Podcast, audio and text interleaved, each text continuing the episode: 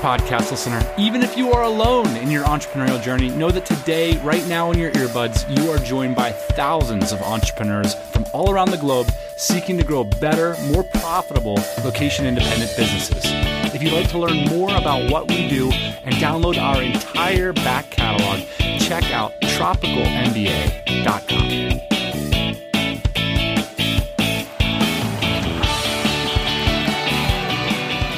Welcome back to the pod. Going to jump out in front here to do some housekeeping. First off, big shout to Smash Digital for sponsoring the show and doing so many free mini audits to TMBA listeners. A lot of you have gotten in touch with me about that, have shown me your goals and your business, and incredible variety of businesses out there in TMBA land. I, I assure you there is a wide variety of ways to make an enormously profitable living building a lifestyle business. Very cool to see what so many of you are doing. And Part of the way we do that is through your email. So today's episode, we are going to address some listener questions. In the process, we're going to refresh the concept of the Entrepreneur Mobile for 2019, along with a freshly minted approved vehicles list from the Boss Man. We're also going to have a discussion about cash and cash flow and how to think about it in your business. And I just want to give a little caveat out front. You know, I personally don't have any technical finance education. So it can be a little nerve wracking to talk about a technical topic. So send us an email if you can help us to flesh out our understanding or if you have any tips for the audience. But in today's ep, we're going to talk about cash and cash flow from our own personal experience. Now, at the end of the episode, I'm going to return for a somewhat extended dynamite deal portion of the program. So stick around for that. So let's get rolling. Boss man, welcome back to the pod. How you doing? Thanks for having me on the beginning of the show. I appreciate it. Happy to be here. Ian, we are digging into some listener questions. The first one came through tropicalmba.com slash voicemail. Let's play it. Hey, Tropical MBA. I uh, hope you're well. My name's Dave Burrows. Uh, I run a ski school called Snow Pro Ski School uh, here in Switzerland. Whilst we're not a location independent business, a lot of what you guys talk about is is relevant for how uh, how I'm trying to operate my business out here. I've been working my way through your back catalogue, and I really really enjoyed your uh, your interview with that guy on China. That was amazing. Very much enjoyed the last Q and A, which prompted me to write to you. My question is concerning cash flow. Cash flow is something I always never really seem to get right, and I'd love it if you had some ideas that you could share about, you know, if there's any golden rules or hard and fast kind of rules that you follow in terms of getting cash flow right. I'd love to hear your thoughts on the matter. So, uh, yeah, there you go. That's my question. I uh, hope you're well. Keep up the good work. See ya. Dave, thanks. Sounds like you got a great business, and thanks for the voicemail. Ian, you have not spoken about cash flow for a few years on the pod. What's going on? Well, this used to be a big, uh, big concern in our business, Dan. For eight years, it's like what we thought about a lot recently we haven't had to think about it so much. Our previous business was a uh, product based business, a physical product based business where we manufactured in China, we designed in America, and we imported products. And cash flow was the name of the game. I spent a lot of time thinking about these problems. Let's define some key terms here, Ian, about and around cash flow, and then give some general thoughts about it and maybe some tips at the end for what listeners can do to manage their cash flow effectively. But I think the first thing worth pointing out, Ian, is that, you know, cash flow is different from cash. It might be a, a little bit non obvious. So, how do you think of the differences between cash and cash flow? Cash is like cash in the bank. Cash flow is like the amount of money that's being transferred around within the business with these businesses that have cash flow requirements, like product based businesses or some of these service based businesses, timing is everything. So you really have to watch like when the cash is coming in and when you have to pay out suppliers, product manufacturers, etc. Yeah, well, cash flow is a like theoretical number and it's a systemic thing. So that system can extend beyond the business. So, for example, let's say you sell shoes and you're almost out of stock. So you just spent $50,000 ordering new shoes. And meanwhile, you sell 10 pairs at five bucks a day. So you just put $50 into your bank account, right? So now you've got sort of like $50,000 extended for $5 shoes that are going to sell six months from now. Sounds like you need some credit, buddy. It wouldn't make sense to operate a business like that simply off of the cash that you had in the bank. That would be hampering the business, right? You want to be able to look at cash in a more systemic way. And that's what cash flow is all about. And to get into it a little bit deeper, Dan, I don't know how much those shoes cost to produce. And I don't know what your margins are, but your margins are also very important when you're trying to determine probably what your cash flow is going to be. Right. And the, the tricky part when you're thinking about margins relative to cash flow is that there's two different kinds of margin. There's the margin that's attached to the product itself, so the cost of goods sold. How much of that shoe is theoretically supposed to drop to the bottom line as profit? And then you've got something, you know, net margin in your business. So all those shoes are sitting somewhere. There's people picking up the phones. You have to pay taxes on your business and all this stuff. So therein lies another systemic challenge in figuring out cash flow considerations is what margin matters more the overall margin of the business or the margin that I'm theoretically attributing to that specific product. And I say theoretically, I don't know why I say that, Ian, because a lot of these things are really only as good as what you've got on paper. The margin ends up being at some level an issue of bookkeeping and how you're attributing costs to different products. Many years ago, Dan, I thought about accounting as like a very cut and dry kind of procedure. Now to me it's just as much creative as it is cut and dry. There's two other uh, terms why don't we define before we get into our discussion of cash flow is we talk a lot about balance sheets and profit and loss sheets or p&l's but we don't often define them. How do you think of a balance sheet versus a p&l ian? A balance sheet is basically a snapshot and this can be at any given time it can be at 9 a.m in the morning it can be on a thursday whatever it is but it's a snapshot and it's basically a sheet that shows you what your assets and liabilities are. Whereas a P&L or a profit and loss is a snapshot of the profits that are coming in your business and the loss. So your operating expenses essentially. So this is how much we made in January, this is how much we spent, this is what we're left with. And that's going to be different based on essentially which kind of accounting philosophy you apply to your business as well. Yeah, there's two different types, Dan. There's cash and accrual. I'd say most people tend to do accrual accounting. And the difference between cash and accrual accounting is the difference in when the sales and purchases are recorded in your books. Right. Cash accounting recognizes revenue and expenses only when the money is changing hands, but accrual accounting recognizes revenue when it's earned and when expenses are being billed. So, in other words, accrual accounting would like take into account contracts to pay or to collect. Correct. Yep. Most businesses they're paying for cost of goods or they have invoices out, they have invoices coming in. In America especially like it's a it's a good opportunity to basically push the revenue down the road, so to speak. So like in America you have to pay taxes on what you earn that year. Well, if you buy a bunch of things towards the end of the year, you have to pay less taxes because your income is going to be reduced. I think the other reason and relative to cash flow is that cash accounting can be confusing if you want to know like what your theoretical cash flow is, right?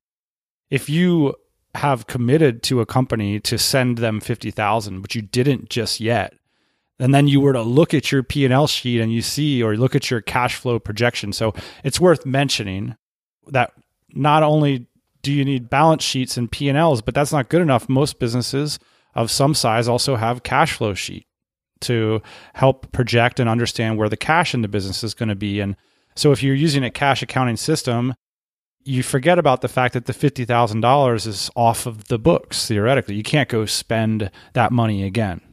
Correct. And so what we used to do, Dan, and I think this still definitely applies, is we had a very basic spreadsheet that showed when our suppliers were going to get paid. So it was like, okay, X supplier is getting paid on August 1st for $50,000. Y supplier is getting paid on December 30th for $20,000. And then you can kind of look at your bank balance and say, like, oh, okay, payroll comes in the day before are we going to be able to make that payment to that supplier? Or let's move this around. Let's let's email our supplier and say hey can we pay this a day later or a week later or whatever it might be? So we've defined a, a balance sheet a cash flow sheet a p&l we've talked about margins and cost of goods sold. We've talked about cash flow. Let's talk about some tips. Oh yeah. and of course all caveats here. A lot of these things like you said it's strange. Like they are judgment calls and you know accountants are going to have different opinions than entrepreneurs but let me uh, start in with a few tips and, and see what you think one of the things we talked a lot about ian is cushion and you can get a cash flow cushion from actual cash from having great margins from having a line of credit from the bank or a lot of entrepreneurs use credit cards or you can even have a cash partner. But one of the things when you have a cash cushion, because you mentioned there's cash going in, there's cash going out, is things start to get a little theoretical. And I think you can get yourself in a position here where you can take on unnecessary risk. I think this is one of the mistakes that entrepreneurs make when the business starts to grow into this theoretical cash flow unintuitive zone. So do you have any tips on how to manage that cushion and how to stay fiscally responsible while still not holding back the growth of your company. Yeah, so Dan, the first thing I think about in relationship to uh, cash flow is margins.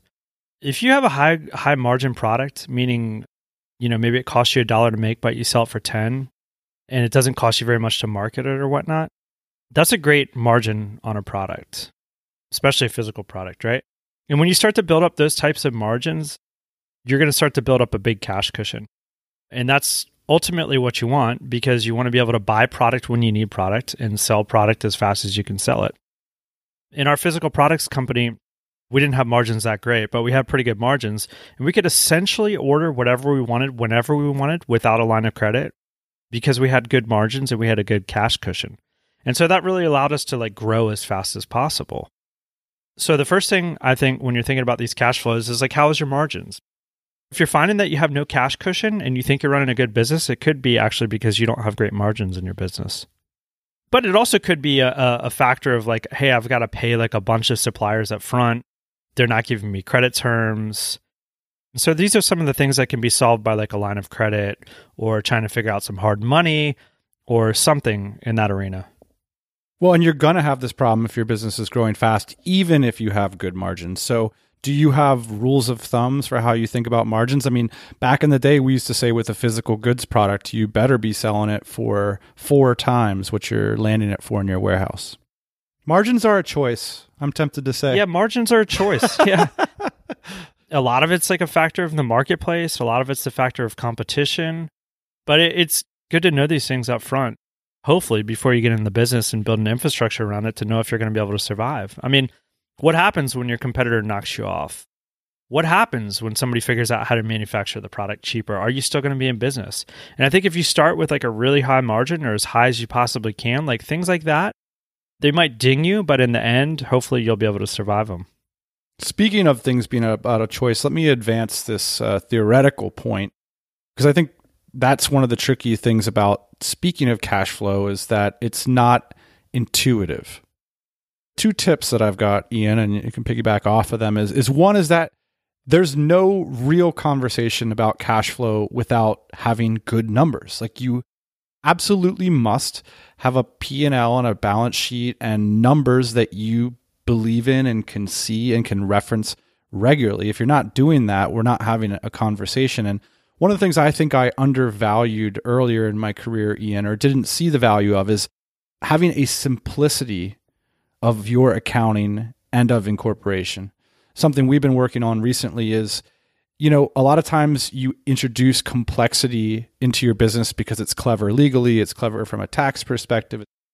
But you can pay a great deal on the back end of those things simply by flying blind, spending too much time and energy on the accounting of all of the complexity that you set up. So certainly something that I advise to entrepreneurs and something that we're following up with going forward is trying to simplify all of our organizations so that they're very legible to us in terms of the numbers. Because otherwise, again, this thing is, like you said, it's like a choice, number one. And it's also theoretical. And so if you don't have like sort of clear numbers laying out the story of your business, and instead it's some strange Baroque organization, it's going to be hard to have an effective conversation about cash flow and making good decisions.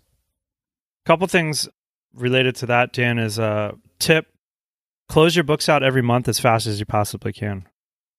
So 31st, 30th comes around. I like to see my books close within five to 10 days max. Because the sooner you can kind of close that month and reconcile and see, like, am I positive? Am I, am I negative? Where am I at? The sooner you can get on the next month and make some decisions based on that. So I highly recommend getting a bookkeeper involved. If you're doing it yourself, close your books out as soon as possible. Start fresh the next month, figure out where you're at. The other thing that I'll mention about this is very few accountants and CPAs, especially in like a small business, I'd say like sub 5 million are incentivized or willing to help you work on issues like these in terms of cash flow. This is like the job of the entrepreneur. It's the job of the entrepreneur to like understand in your own business, how do I make this work? You have to reconcile with your suppliers, with your customers, with your team. Like there's a lot of different components going on. And like really, I think that's the job of the entrepreneur. So when we first got into business, Dan, it was my idea like, oh yeah, we'll just like hire an accountant. Like somebody else can like look at these numbers. Like, no, it's actually you that needs to be looking at these numbers and understanding them. If you have to take an accounting course at the local junior college or whatever it is, do it. Do it. Yeah. You have to get up to speed. My final tip on cash flow piggybacks directly on that. I'm I'm really glad you brought up that point and unfortunately I don't know if this advice will apply to Dave and thanks shout out Dave for the wonderful voicemail. But it's this idea of you know what accountants and lawyers will do for you at the sub five million dollar you know service level they will help you set up complicated legal and accounting structures that are strategically interesting to maybe you and certainly to them and they'll help you set it all up and give you the instructions and tell you why it's the greatest but that's not the biggest opportunity for you as an entrepreneur the biggest opportunity for you is to understand your cash flow and advocate for it as a force in the marketplace. So, what do I mean by that? What I mean is that you're just going to get beat up by everybody else's idea of cash flow unless you have a strong idea of what yours is, what it needs to be, what it ought to be in the future, and then you're out there advocating for it. And if instead you have such a complicated accounting or legal structure, or bookkeeper's not getting back to you and you're playing the shell game or whatever, you're not doing the work that you need to be doing, which is the work that you're advocating for, Ian, which is closing out your books at the end of the month, understanding where your position is, and then going out to your supplier and negotiating better terms, or making the hard decision and improving your margins, or going out and improving your financing rates because you can see the projections out to the end of the year and they're not going to work. Like that's actually the biggest opportunity in terms of cash flow, in terms of advocating for your business as an entrepreneur, not with the clever incorporations and the fancy bookkeeping stuff. Dan, let's mention a couple resources for if you do need cash flow help. Because there's actually been some interesting options that have come up recently. I think number one resource is local bank. I think it's a good idea if you're in America to start a relationship with a local bank, like one without like a million branches, like one that understands your business that you can sit down with every once in a while, have lunch with, explain to them what's going on, hopefully have some assets that they might be interested in holding if they're going to give you a loan. That's not always the case, especially with like internet based businesses, but I strongly recommend that you go with a local bank and not such a big bank like Chase or Bank of America when you're thinking about a banking partner. A lot of them in the past, the reason we didn't use them, Dan, was they didn't have like a lot of technology apps and whatnot. Now most banks have that. So it's very easy to bank even with small local banks internationally. Another option, Dan, is hard money loan. So basically, a hard money loan is usually from somebody wealthy. It could be a family or friend. There's also networks of hard money. And a lot of times the rates are very high. And a lot of times they're for very short periods of time. It's basically like a bullet loan or a hard money loan. And they will loan you money for a short period of time for a very high rate. There's a lot more options, but one of the final options that's coming up is Stripe, who's a payment processor, they just announced last week that they have a credit card now, and then they also have basically loans that are available. And I think there's some some interesting things going on with this. There's some people commenting on Hacker News if you want to look over there. The rates are very high. I mean, essentially, what Stripe is coming along saying is look, we'll provide you with financing similar to maybe what a credit card would do, but instead of charging you a consistent interest rate over like month over month or year over year, we're going to take our cut, we're going to take our loan back relative to the revenue you're bringing through Stripe. Because they're a payment processor essentially. So they just take their money right off the money that's coming into your account. Which is a cool idea if you own a seasonal business, for example. You're going to be paying Stripe back when when your revenue's coming in. Here's why I think this is interesting, Dan. One is um, the APR or the percentage that you owe them on the money loaned is very high. Like you said, it's basically credit card high, if not higher. I think it's interesting that they're competing with credit cards. Well, they're charging a premium for people who have not listened to this episode, essentially. right, exactly. They're saying if you don't understand your cash flow, if you haven't planned for the holiday season or whatever, no worries. Like, we'll take care of that for you and just let you pay us back when things are going well. But in return, we are going to charge you a Darwin tax and it's going to cost you. I'm looking at this deal and a couple things come up into my mind. Okay. So, one is an unethical life pro tip.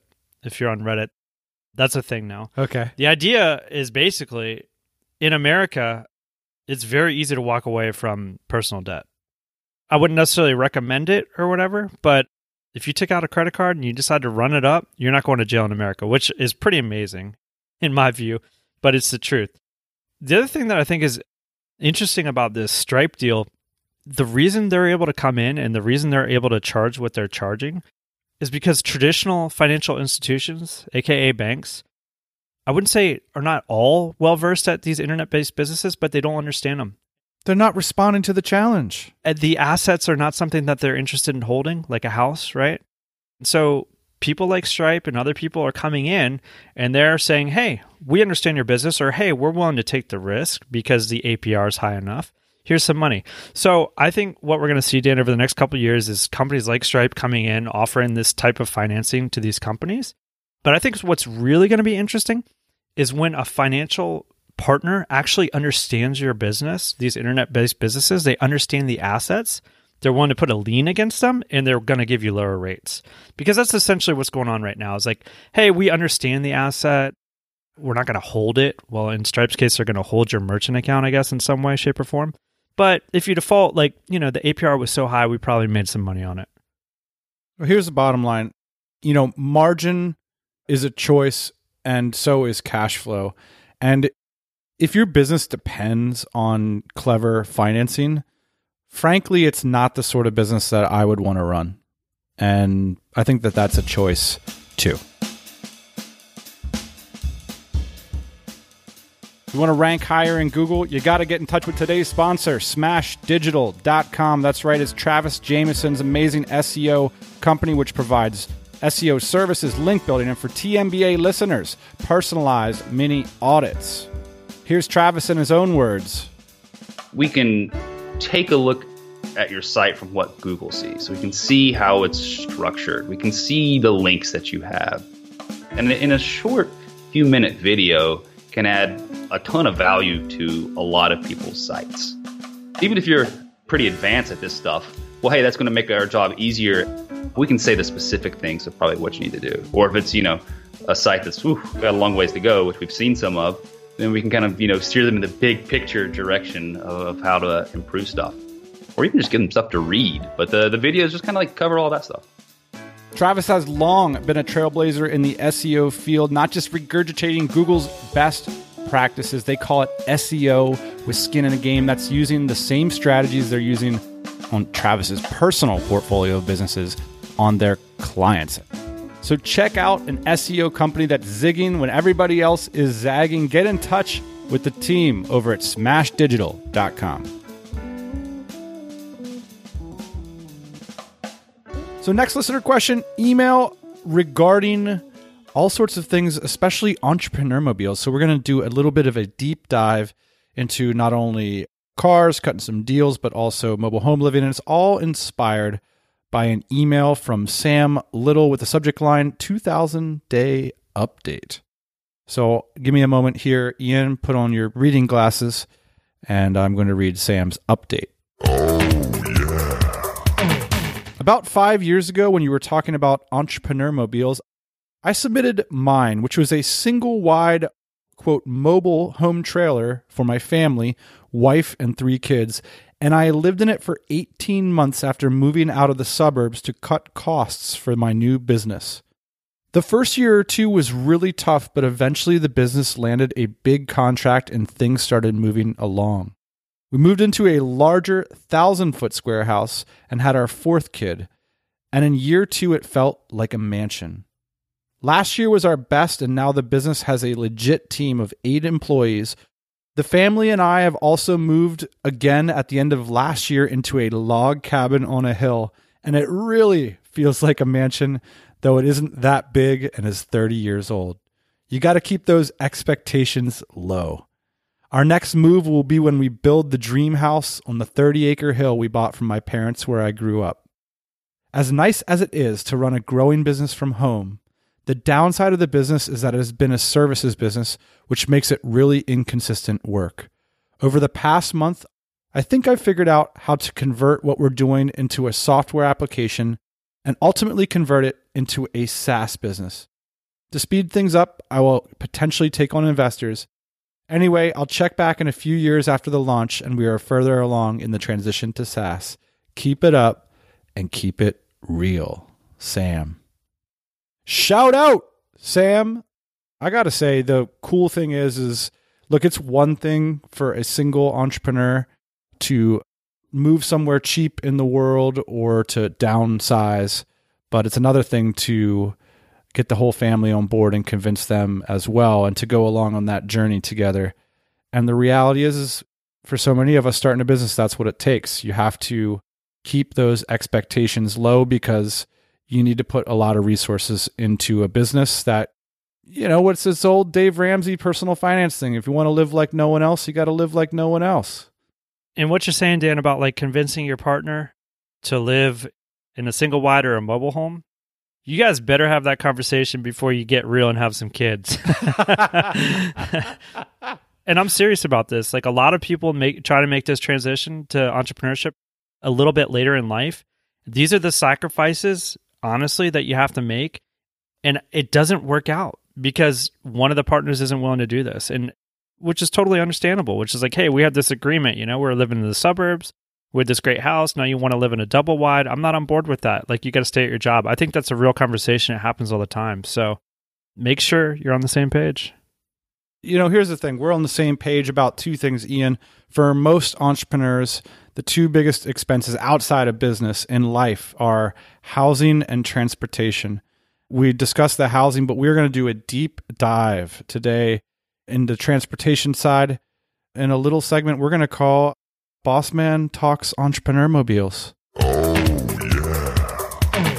Let's dig into this concept just a little bit. An entrepreneur mobile is, of course, technically a car that is fully depreciated. So, all that fluff money, you know, people always say, Ian, you drive a new car off the lot, it's worth half the price or whatever. Well, as an entrepreneur, we can't afford that cash drain.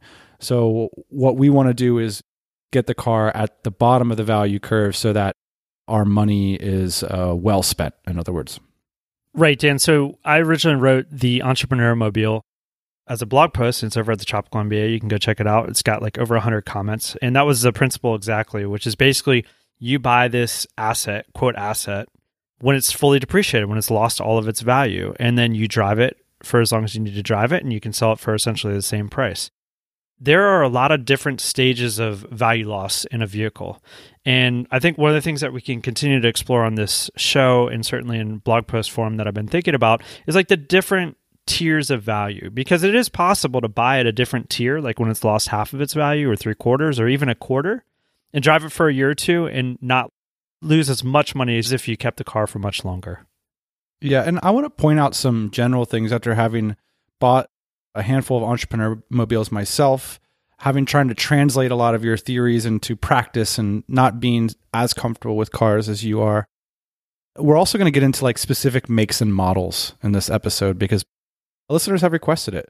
But uh, one of the things I wanted to point out that one of the core concepts at the core of the entrepreneur mobile is actually using the Lindy principle Yeah. a little bit. And this Lindy principle, once I learned about it, it keeps coming up in my life everywhere, which is essentially how long something's likely to be around in the future can be at least approximated by or guessed at by how long it's been around in the past. So, you know, will people read the Bible in 3,000 years from now? A decent chance because they read it 3,000 years ago. Whereas, will people read the four hour work week 3,000 years from now? Probably not because they've only been reading it for a few years. So, how does this apply to cars or, or any kind of purchase, really? Well, you can look at how long that product has been in the marketplace and how well regarded it's been while it's been there. And you can simply do this by driving around and looking at the street, like looking at how what are the 15 year old cars that are still around and out on the street. For example, if you're in front of a computer, Google 2008 Ford Taurus, which was only about 11 years ago, and tell me when the last time you saw one of those pieces of shits was. It's the same thing with like uh, you know, buying these old bike frames. Like the bike industry comes out with these weird new designs every year and like half of them fall flat. So like why don't you just buy the design that's been around for 5 years and then you know it's going to be around for 5 more. So as it pertains to cars, Dan, there's several models of cars that have like gone through generations and generations, like the BMW 3 Series, the Mercedes E350, the Ford F150. These are products, these are flagships of these brands, and they're constantly tweaking them. Now, it's not to say they won't have a bad year or two here or there, but in general, there is an evolution of the product, and it does generally get better. One other thing I think it's worth looking into when you look at the overall models that have good reputations is you're often prodding me to look at the actual power plant. What do you mean by that? Well, it's the same idea, right? Is like this engine, this power plant has been around for 10 years. They're just making minor tweaks to improve it. So a lot of times a new car comes out and it's a whole new chassis, it's a whole new everything, including the motor. And yeah, these manufacturers they do testing for several years before the cars come out, but really it's the first year that it's in production, it's the first year that it's mass produced and all this stuff. Not generally the best year to buy. I like buying cars, or especially that fit into this entrepreneur mobile framework that have been around for a long time, that the power plant's been the same, that they've made minor tweaks. It's something that's reliable. It's something that I can count on. It's something that I can get parts for. It's something that has a history, a legacy. And because of that, it's generally a better value. Now, before we get into some of the makes and models here, I have to ask you about self-driving cars and Teslas and stuff like that. I'm this is kind of cool in the tech space. We're all looking forward to a day when the whole car situation is different. When is that day? It's coming up. I've had the opportunity to drive a Tesla. I mean, it's truly amazing that it can basically drive itself. And I think it's going to be a total game changer. A lot of companies are competing to catch up with Tesla. I think Tesla's still in the lead.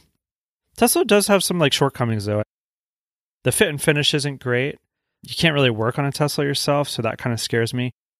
They retain a lot more of their value than a lot of their competitors do, but they still do depreciate. There's an interesting used market for Teslas. I think that it's coming, but every time I think it's here, it's like, oh man, it's going to be like another three or four years. All right, boss man, what I want you to do now is put your chips down on some certified, boss man approved entrepreneur mobiles. And if you're listening to this pod in one of these fine automobiles, give us a shout out. What cars do you feel like are, are good investments? Well, first things first, go over to the blog post that I wrote about entrepreneur mobiles. I still think that list is very relevant. This list that I've compiled today, Dan, it's not necessarily cars that have lost all of their value completely. It's cars that are good value, but are maybe a little bit more expensive. So, first, Dan, I think like most importantly is like, let's talk about the things to stay away from because there's a lot more things that you should stay away from than there are things that you should go after Okay. A lot of this is like nuanced or whatever, but like I've been working on and racing cars for like basically my whole life, and I've like watched this industry religiously. There is not a Chrysler or a Dodge product, unless it's a Jeep, that I would buy Okay. straight away. Like the fit and finish isn't great, the resale is absolutely horrible, and they're just not really trusted products. Like I just would not buy one. By the way, I just want to say about Chrysler and Dodge products is like their designs are the most unlindy thing ever. Correct. They always come out with something that's like funky looking and you're like, whoa, that's kind of cool. And then three years later, you're like shameful about the fact that you thought it was cool. You're like, oh God, I hope oh. no one heard me. You're absolutely true. They hit the design on the head. Like I think that's what they really do well is they bring in buyers, especially young buyers with cool designs. And then they fall short in terms of reliability and resale. The other products that I think are becoming interesting, but I still wouldn't buy one, are the Korean products. So the Hyundais and the Kias. Hyundai is like really becoming a premium product. They're going head to head with Japan in terms of the Toyotas and the Hondas. I would drive one. I still wouldn't buy one because of the resale value. Okay. And the Kia is even worse. The Hyundai is a great product. It's a really good product. If you if you were forced to not buy a Toyota, you could buy a Hyundai, but the resale value still isn't as good as a Toyota. If you're, you know, like a corporate salesperson, you need to get around the country and you got like a lease allowance, maybe get a Hyundai, right? Yeah, there's some they have some cool features and whatnot. For me, again, it comes back to value and resale. You can have better value in resale in the Japanese products. Cool. So with that said, Dan, these days Toyota is absolutely crushing it. If I didn't care what my car looked like, if I didn't care what my car looked like, I would buy a Toyota. Reliability is excellent. Resale is excellent. They have a loyal following. They also have great cars in every categories. Huh. So they have a great midsize SUV. They have a great truck. They have a great car, which is impressive. Like it's a family of products that they've designed to like meet all your needs. I would absolutely, I think these days, Dan, this has changed in the last 10 years. I would recommend a Toyota over a Honda. Honda's kind of lost their way in a lot of ways. Like you can kind of see it with the design. Hondas used to be really cool. They used to be really edgy, and then they got really boring. And then they've tried to come back edgy, but now it's like a design language that people don't understand. I also think like although they're very reliable still, they're not as reliable as the Toyota. So I don't think you can really go wrong buying a Toyota these days, Dan. They have a cool hybrid, which is very reliable, the Prius. Their Tundra, which is like a half ton truck, is a great truck for what it is. And their SUVs, the Highlander, is a great vehicle as well. Let's just get you down on a few other brands here, boss man. Yeah, I'll talk about a couple individual cars that I think are are interesting. The Mazda 3, very reliable car. The Mazda 6 is a little bit of a bigger version. That's also a good car, especially the later ones, the earlier ones not so much. Mercedes E350, I got to talk about this car because I actually own one. This is a product that we talked about at the beginning here, Dan, that has been an evolution. So they started making it a long time ago and they're still making it. And essentially the last like 10 years has been the same power plant, so they've really refined this car. And it's also one of the safest cars on the road. And on top of it, if you buy it used, it can be a great value. My car new, Dan, do you know how much it was? My Mercedes E350? My guess is sixty-five thousand. Yes, exactly. $65,000 new. Do you know how much I bought it for? Nine thousand bucks. 6000 bucks. Fully depreciated. And it's still one of the safest cars on the road. It's a lot of car for what you can get. Same thing goes, Dan, with the 3 Series, although like I'm becoming less and less of a BMW fan. All right, let's talk about having some fun, boss man. You've told us about a lot of responsible cars. I'm having a midlife crisis over here. Can I get something fun? You're having a midlife crisis. Okay, I want to share a secret on the show. Essentially, Ferrari is like the master at protecting the value of these assets. And the reason they do it is because they want to control the market. So, to be able to go buy the new P90 Ferrari, you have to own another Ferrari. And so, it gets you into the family of Ferraris, but it also protects your investment because they make a limited quantity of these things. It is not uncommon for Ferrari owners to drive their Ferrari for one to three years and make several hundred thousand dollars on these cars. That to me, Dan, is crazy, but it's also cool. So that means if you have the means to go out and buy your first Ferrari, which you have to go out and buy used, you might be invited to buy a new Ferrari. And with these newer Ferraris, you can drive them for a couple years, assuming you don't put a lot of miles on them, and you can sell them for a bunch more than you bought them for. The reason I bring it up, Dan, is because a lot of sports cars depreciate. Ferrari is one of these brands that you can actually buy and make money with. But let's talk about a couple of cars that have like fully depreciated that are still fun to drive. Here's my fun picks, Dan. C5 Corvette, awful interior, a boatload of fun to drive. You can get these things for like $10,000 now. It's a ton of car for the money. Okay. Next car on the list, I've owned like 100 of these things. It's a Mazda Miata. It is the most. And you're not exaggerating. No, no, no. I've probably owned 100 of these things. Very reliable, lightweight sports car, easy to work on, fun. A lot of them are fully depreciated. You can get one with like a hard top and all this stuff, and it's like $15,000. So, highly recommend the Miata. The other fun car that's on the list that's going to require a little bit more maintenance is the Porsche Boxster. These things have hit absolute rock bottom. You can find them for like $5,000 or less. One thing you got to look out for on the Porsche, it's called the IMS bearing. And if you go on the forums, you're going to read all about it. Make sure that you buy one that's had the clutch replaced and the IMS bearing upgraded. If you do and you find one for $5,000, it's a lot of fun. The other thing you wrote down here is uh, full size trucks. So you might as well, while we're talking uh, Lindy Principle and other Nassim Taleb statements, you might as well put some skin in the game, boss man, and let us know uh, what car you've recently purchased. Yeah, and I think trucks are an interesting option. I don't know if Dan, you follow Mr. Money Mustache. I do not enjoy riding lumber on my back or on my trailer behind my bike 15 miles. Like I just prefer to put it in my truck and drive home and then save the planet other ways. so I drive a truck, yeah, from time to time. But there's a couple interesting reasons I think Dan to own a truck if you're an entrepreneur. Yes, they're not like the most efficient vehicles, but I actually have a use for a truck. Like I haul race cars around, home projects, things like this. I use a truck all the time. The other thing that you might have noticed, Dan, when you're in my truck, it's a full size car.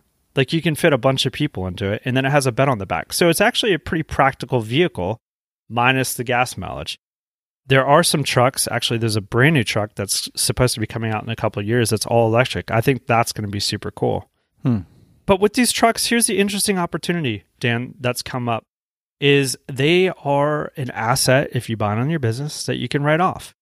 And new rules say that you can write it off between one and five years, I believe. So that means if you have a good year and you bought a new truck, you can write it all off in one year. So it can be used as a tool to aid you in your personal finances. And if you happen to use a truck from time to time, it can be useful. Yeah, totally. I mean, if you think about the tax savings alone could outpace depreciation for years. Oh, yeah. I think if you have a need for a truck, that makes sense, Dan. Well, this is great because uh, I will be purchasing a new car in February. Thanks for sharing your knowledge, boss man. Drop us a note if you got a topic that you'd like us to cover, if you'd like, like us to analyze your automobile, or if you got some insights onto this topic.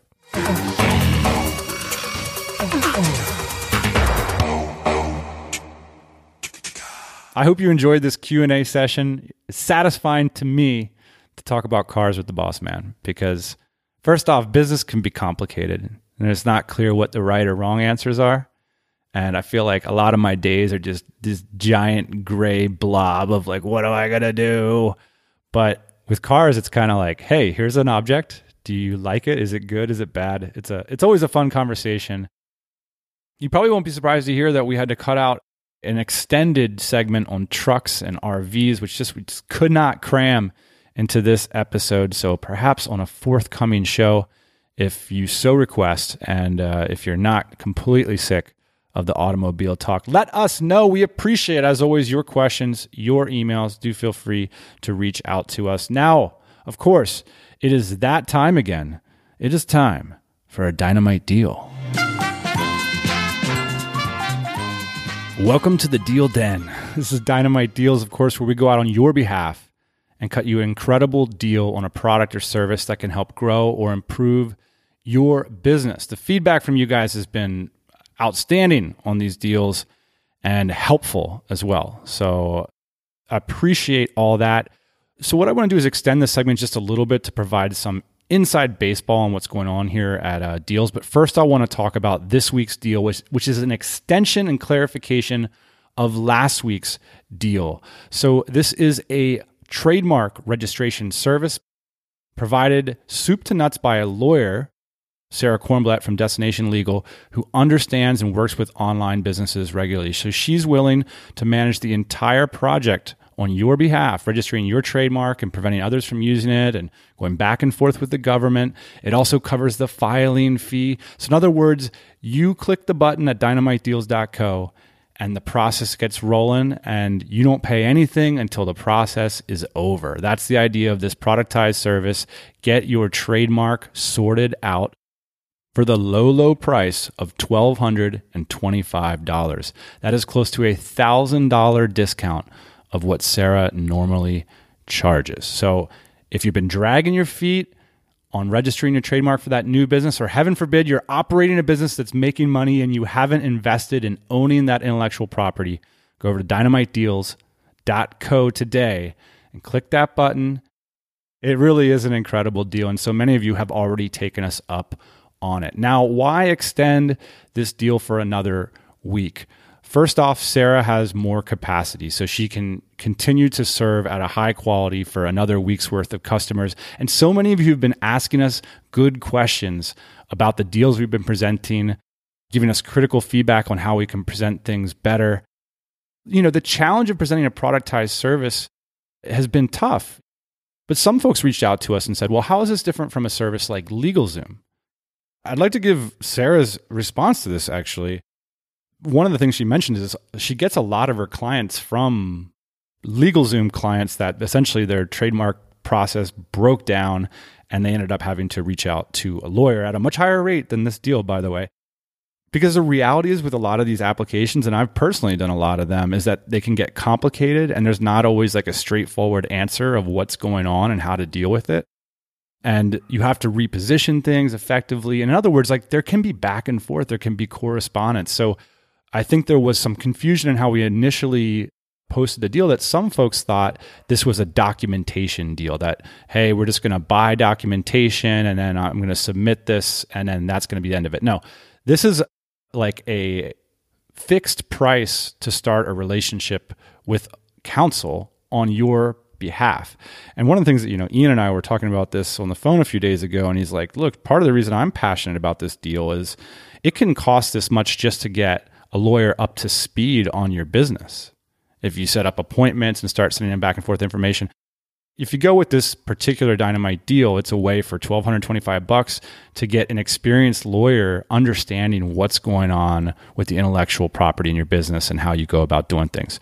So that's basically the idea here. We got a lot of great feedback on the copy on our website.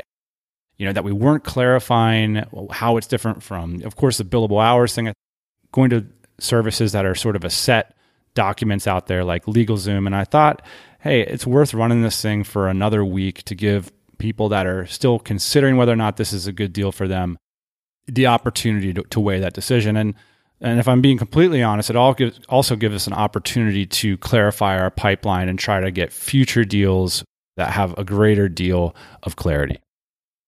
I also promised some inside baseball on this deals thing. This is uh, similar to what we've done with Dynamite Jobs over the past couple years, which is, you know, we saw a common thing going down in our community, which is people were wanting to go to our events to hire each other, or they wanted to bring their employees to our events because I think what people were finding is that the cultural cohesiveness, I guess, that exists at in a community like the TMBA listenership and the Dynamite Circle it creates a great place to find like minds and people that are sort of on brand, so to speak. And the same thing's been happening for years and years and years with this thing we've called DC offers, but we also see it at our events all the time. I mean, people are just cutting deals with each other left and right, and there's such a enormous amount of highly bespoke, really interesting, really growth oriented sort of B2B services in the community. And I, I sort of got this bug in my mind, like, man, wouldn't it be cool if we could like present these in a more clarified, systematic way to the audience? And that's sort of the idea behind this. And the emails that have been rolling in from you guys, the feedback, the amount of you that have participated in these deals have been absolutely awesome. And I appreciate the support. It's really cool. It looks like it might be a fun little business unit next year in 2020. So We'll keep you updated on the progress at Dynamite Deals. I just wanted to let you know. I know we came on and said this was going to be a two week deal, but I think it makes sense to extend it for yet another week. So, Sarah will be continuing to support this productized service for another week. And if you want to get your trademark file for 1225 bucks, go uh, check her out and feel free to ask her or our team any questions about this. We appreciate it as always, and uh, that's that's the end of uh, what's the deal with Dynamite Deals for this week. That's it. Thanks for listening to the TMBA Pod. We will be back as always next Thursday morning, 8 a.m. Eastern Standard Time. Hey, thanks for listening to the Tropical MBA podcast. You can go to tropicalmba.com, get access to hundreds of back episodes and all kinds of other goodies. Load up your iPod. That is the cheapest way to fly business class on your next international flight. We will see you next Thursday morning, 8 a.m. Eastern Standard Time.